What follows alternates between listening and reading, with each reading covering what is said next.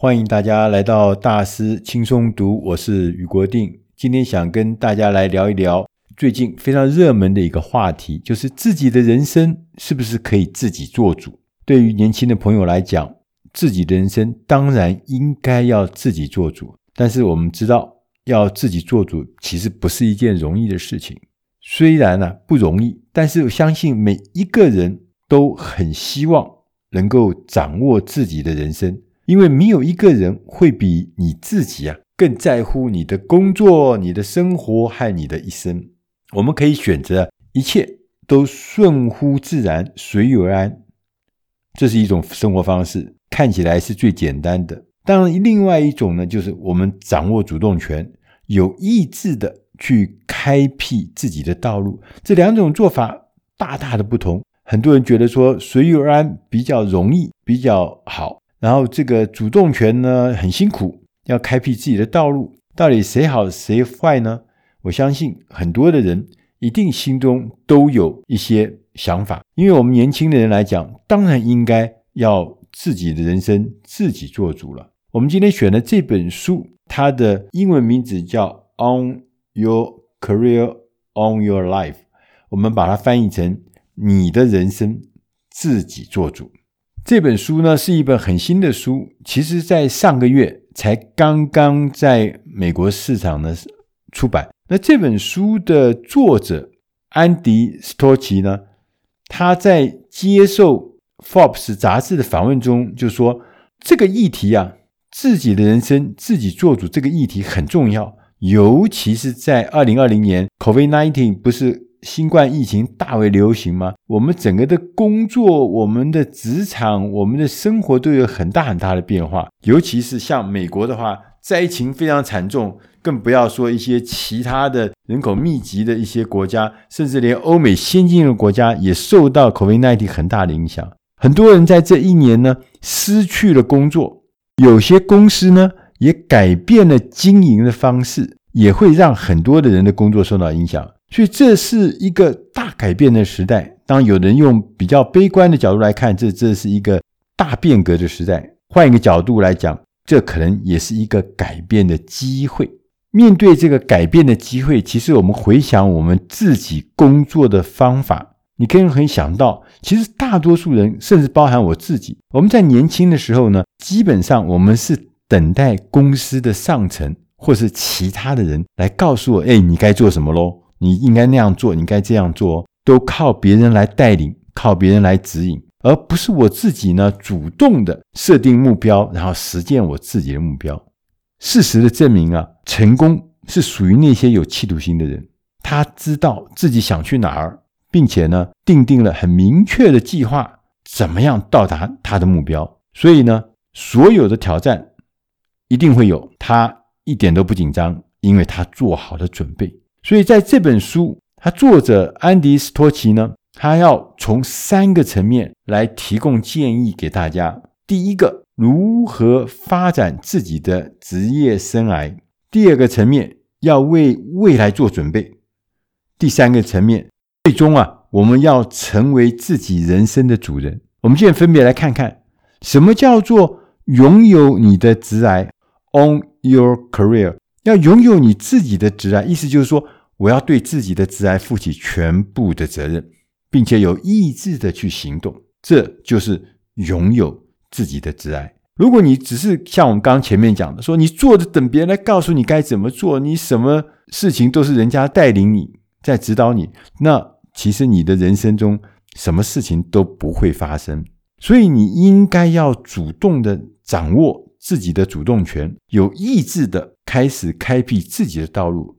其中第一步应该要从设计一个愿景，你为你的职涯设定一个愿景开始。你设定这个愿景呢，要谨记，就是这个。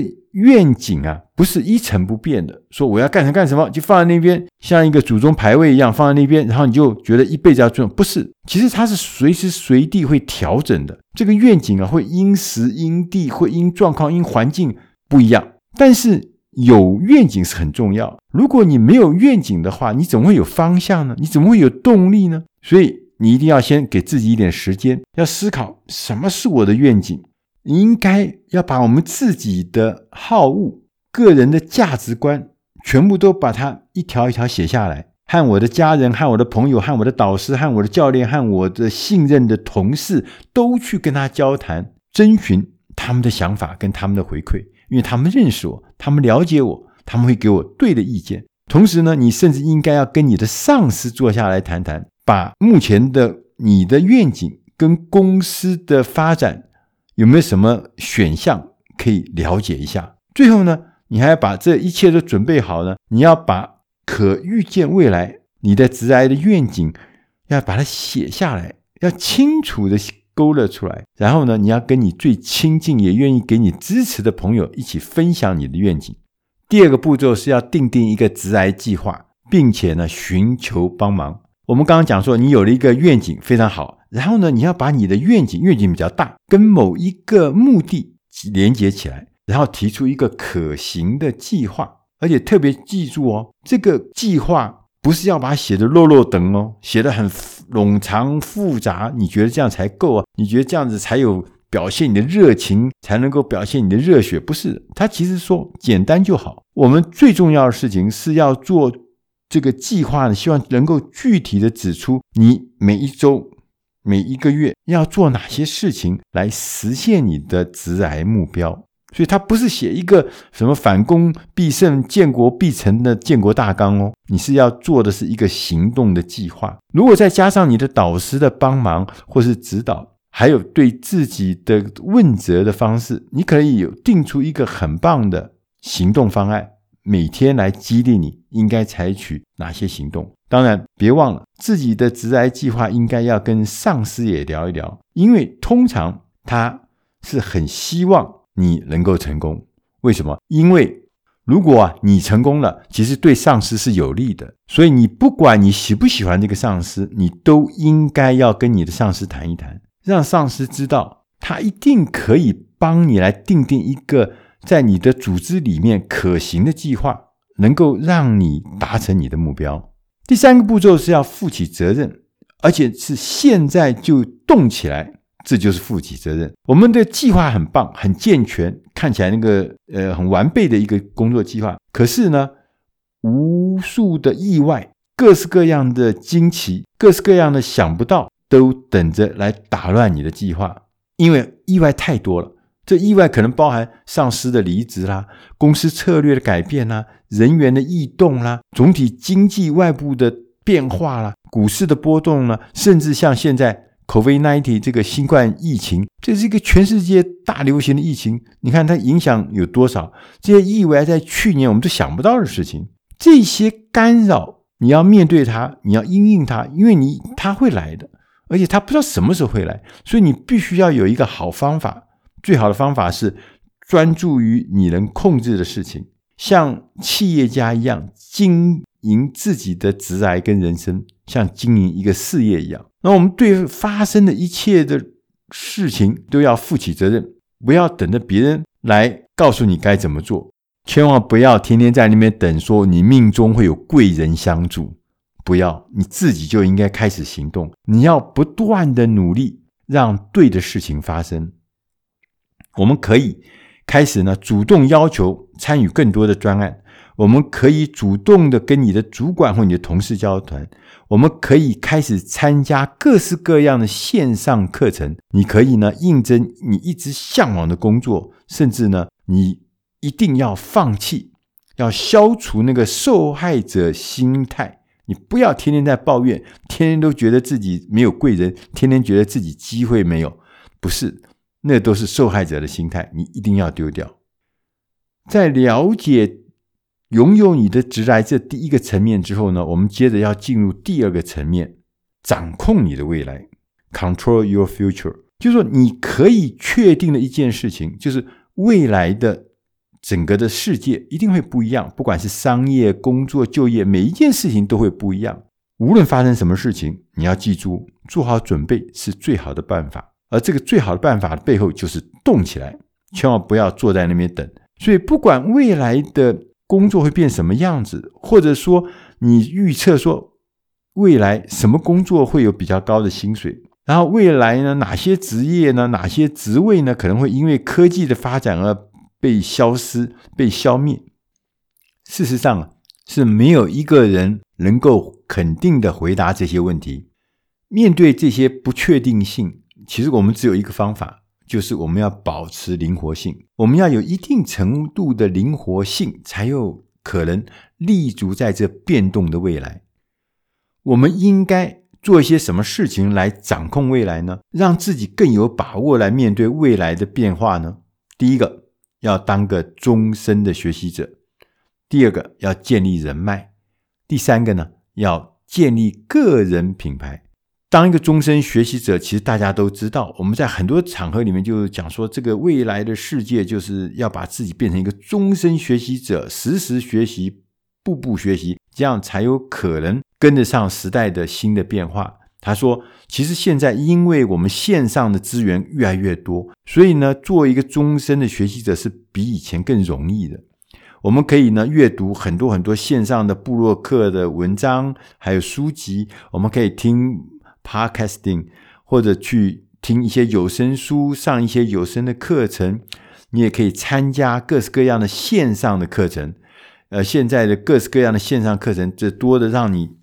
呃，目不暇给，真的是看不完。所以所有东西你都可以在线上找到相关的东西。同时，他也特别提醒我们，一个终身的学习者应该要寻找你感兴趣领域的各式各样的课程、研讨会或是一些论坛会议，因为这都是你扩展你人脉的一个很重要的地方。同时，你也可以报名参加各式各样的正规。教育的课程，比如像你重回大学去读什么 EMBA 啊，或者你去读第二个学位，这些都是很值得的事情。同时呢，你也别忘了，你要用社群媒体来学习，用社群媒体来追踪一些在这个领域里面你喜欢的领域、关心的领域的专家，关注他们在讲什么，他们在说什么，从他们身上你会学到很多东西。甚至呢，你还可以成立推动这个什么学习社啦、读书会啦，这些。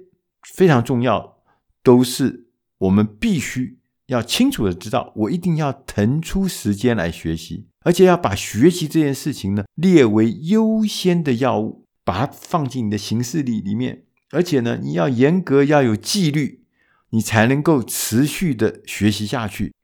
第二件事情呢，是讲要建立你的人脉，但是呢，建立人脉你必须要知道，是要在你需要之前建立的人脉。你不是说你现在发生什么事情，你有什么需求的时候，你说哎，我现在开始来建立人脉，我开始跟人家搞关系，或跟人家去认识，那都太晚了。什么叫做建立人脉？建立人脉是几个行为，第一个是露面，面对面，你要在一些地方场合出现。你要提问，你要认识别人，你要增添价值，你要帮助别人，以及不求期望给予的帮助。事实上，有人讲说什么叫做关系？关系是在一次一次的麻烦之中建立的。对，你不要以为你认识他，交换一个名片就怎么样，那没有用的，那不是人脉，那个只是你收集了一张卡片而已。但是你跟他建立关系是在一次一次的麻烦之中所建立的。这个时候建立的关系就是很好的关系，所以要知道建立人脉这件事情要从现在就开始，现在就是最好的时机。你不要等到失业了或者要找工作的时候，你才想说：“哎，我好像应该开始来建立人脉。”所以各式各样的专业的协会啦、社交的团体啦、参加你各式各样的行业或者部门的这种专业会议啦、虚拟的峰会啦，这些都是好好的方法，让你能够跟人家建立人脉。你组织内部的，你不是很多部门吗？你不只是自己部门的，你还跟其他部门的人要建立一些网络的关系。然后你要加入一些封闭的团体或者其他会员的团体。然后呢，你要参加一些社交的聚会。你要知道，建立你的人脉是一个很重要、很重要的投资。你一定要拨出一部分的预算，就是说建立人脉是要花钱的，所以你要花预算。同时要花时间，每一周、每个月大概多少时间来建你的人脉？你开始去做这件事情，在未来你会发现，你当你建立人脉以后，你的事业需要用到的时候，它真的很有用。第六个呢，他说你要尽早的开始建立个人的品牌。在这次 COVID-19 的这个新冠疫情之后呢，其实大家可能已经有感觉到，我们的工作方法也变得不一样。我们未来我们可以预估，一定是很多很多新的工作方法会越来越普及。像我们刚刚讲的，我们曾经在一期大师轻松读上有讲过一个叫做零工经济、临时工经济、零工经济。零工经济呢，就是很多的工作是用专案的形式来做。而不是说你每天要去朝九晚五，不是，是接不时同的各式各样的专案回来工作，然后用一个一个专案的方式来计价，用一个一个专案的方式来承接。那这些工作和专案呢，是取决为什么会来？它取决于你的声誉，你有好的名声，人家就会越来越多好的案子、大的案子、漂亮的案子会给你。所以要建立品牌，跟你建立自己的声誉。名声跟荣誉是很重要的，但方法很多。刚刚前面讲到说，利用社群分享你自己的做内容，发表有价值的内容，在社群媒体上面，这是很容易被大家看到。同时，你要创建自己的部落客或播客或者 YouTuber 的这些频道，那分享让大家知道你在干嘛，你在做什么事情。同时，在你的领域里面要树立专家的声誉，跟一些同业。相同领域同业要互相交流，要互相接触，所以采访专家跟有影响力的人呢，这也是一个好方法。把这些采访的内容放到你自己的 YouTuber 里面，或者你的播客里面，或者你写的书里面，让更多的人来分享这些内容。同时，不定期的发表各式各样的书评，或者是各式各样的意见。每次你读完一本书，你立刻就分享你的心得。只要在网络上面，你用。留下任何的内容，凡走过必留下痕迹，凡留下这些痕迹，必然就会有人会看到，有人会明白，会知道。所以呢，很重要，要建立你自己的品牌。当你建立起自己的品牌之后，我们就要进入第三个层面，拥有你自己的人生，on your life。我们要做自己人生的主人，不要。因为别人在做什么，我就随着去做什么。我们要朝着对自己有意义的方向前进。所以，第一个，你就要做到不随波逐流，要有自己的企图心。我们要对自己人生中的成功或幸福要负起责任。我们要提高自己的觉察能力，知道自己到底要成为一个什么样的人。如果你没有觉察能力，你就不知道，你就糊里糊涂的就在那边随波逐流。所以你要有觉察力，我知道我要干什么。同时，我们要把我们的时间、把我们的精力集中在你能控制的事情上面，千万不要担心，也不要花时间或花精力在那些无法控制的事情上面。尤其是很多人为那个无法控制事情担心的不得了，影响到你正常的作息，那真是得不偿失。我们要把挑战视为一种成长的契机。任何不如意的事情，我们可以用五分钟来宣泄一下我们这不如意的挫折，然后呢，就要回到原来的位置继续努力啊，因为还没做好啊。所有的挑战都是刺激成长重要的动力，千万不要认为挑战就是阻碍你成长、让你毁灭的事情。挑战是好事情。写日记也是一个好方法。我们把我们所面临的挑战，我们所经历过程中得到了什么，学到了什么，通通给它记下来，可以帮助我们对人生、对直癌呢，保持健康的观点。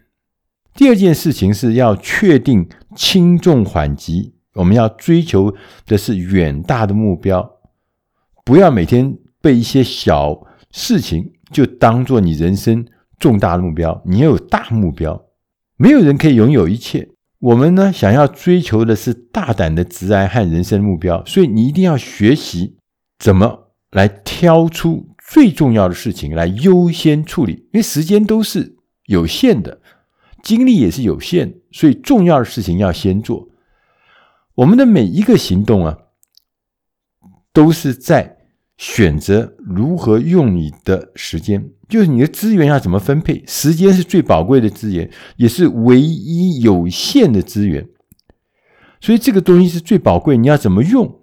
很多人都没有仔细思考他们自己的每天的行事力，随便让别人把一些莫名其妙的事情安插进来，譬如说安插一些不必要的会议，或者把时间花在一些不会增添价值的活动上面。我们常讲说，做一些紧急但是不重要的事情，很多人甚至还做一些既不紧急也不重要的事情，那是太可怕了。所以我们要知道什么事情是要优先做的，我们要诚实的面对自己，我们到底怎么用我们的时间呢？不要用说，哎，对不起，我没时间。然后来跟自己骗自己说：“哎呀，我很忙。”其实不是，是你用时间的方法不对，你分配时间的方法不对。所以呢，你必须要很诚实的来面对如何妥善安排自己的时间。我们大家都知道，设定目标、建立成功的习惯或建立工作的习惯，这是大家都知道，你知我知。哎，很多人在跟我讲，可是最难的事情却是。去执行的时候，要完成这个目标很不容易，尤其是有些事情是要持续的、长期的继续做下去才有成果的。我们都是知道，但是做不到。在书里面就举了一个例子，是有一位有名的喜剧演员，叫做杰瑞·史菲德。他给自己设定了一个目标，他说：“我每天要写一个笑话，因为他自己是个喜剧演员，所以写笑话这件事情对他讲是很重要的事情，是他核心的价值所在。他写完了后呢，就把那天日历呢，那天就画一个叉，把它划掉。他说：因为我每天都写，每天都要画叉叉，所以呢，我才知道我这个工作是不可以停的，也不可以打断的。如果我打断，我就要补回来那个空缺。所以呢，他就。”创造了一个连续的记录，因为长期的每一天都写一个。他说，就是这样一个很简单的方法，能够让自己得到更多的练习，更有规律的来创作内容。他说，如果假设我们设定的目标是学习一个新的技术，这个技术将来是要来转换我们职业跑道用的，你就可以用相同的方法。你设定这个目标之后，你每天至少要学习或练习十分钟、二十分钟。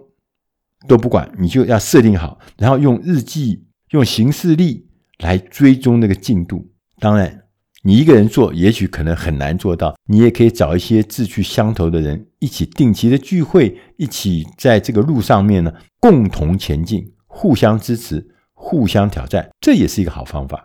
第三个事情呢，是提升你的心态跟人生。社群媒体有一个很大的缺点。就是让人家很容易去跟别人比较，因为你很多讯息，像我最近就有这样的感觉。我看那个脸书上面，我有时候是看到别人哇，那个生活比我璀璨多了。然后我自己呢的觉得很多重要的场合怎么都没有我，都是别人在参加，甚至别人吃的也比我好，人家参加的活动也比我精彩。你就会跟人家比较，你会觉得哎呀。别人看起来总是比我有钱呢，比我还会玩呢，还有呢，还比我拥有的这个成就比我辉煌多了。其实你应该要提醒自己，我们看到的别人的辉煌成就，看到了别人的风光的一面，只是看到一面而已。一般的人是不会张扬他自己在背后所吃到的苦，或者他所受到的挑战。大家都是报喜不报忧，把光明灿烂的一面给你看。所以。你要去跟人家比较，那是没有意义的事情。你要自己先提升自己的心态。要提醒，成功啊，不是一场胜负的游戏，好像打一场球一样，然后最后有一个结果。其实呢，成功，别人的成功是不会减损你获得成功的机会，所以你不用跟人家来竞争，因为那个竞争是没有意义的。每一个人都有自己的挑战。你要用别人的成功来激励自己，没问题。但是同时，你要透过别人的失败来汲取教训，这才是有意义的。养成良好的习惯，也要找到合适的方法。有的人说，早上要透过冥想啦来锻炼身体，透过阅读、写日记，让自己能保持一个最佳的状态。这些都是适合的方法，你要找到。同时，你要注意你的睡眠、你的运动、你的饮食。都要注意，而且呢，你要保持阅读的习惯，保持不断学习的习惯，找到可以帮助我们、指导我们、教导我们或训练我们的人，这种人就像教练一样，是非常重要的。同时，另外一面，我们也要开始主动的帮助别人，因为人家教我们、帮助我们，我们也要把我们自己的能力有余力的时候要帮助别人。这样，你学到的过程中有进有出，你才能够巩固下来。这是很重要的一个好方法。最后再提醒：有成就没成就，最大的差别在哪？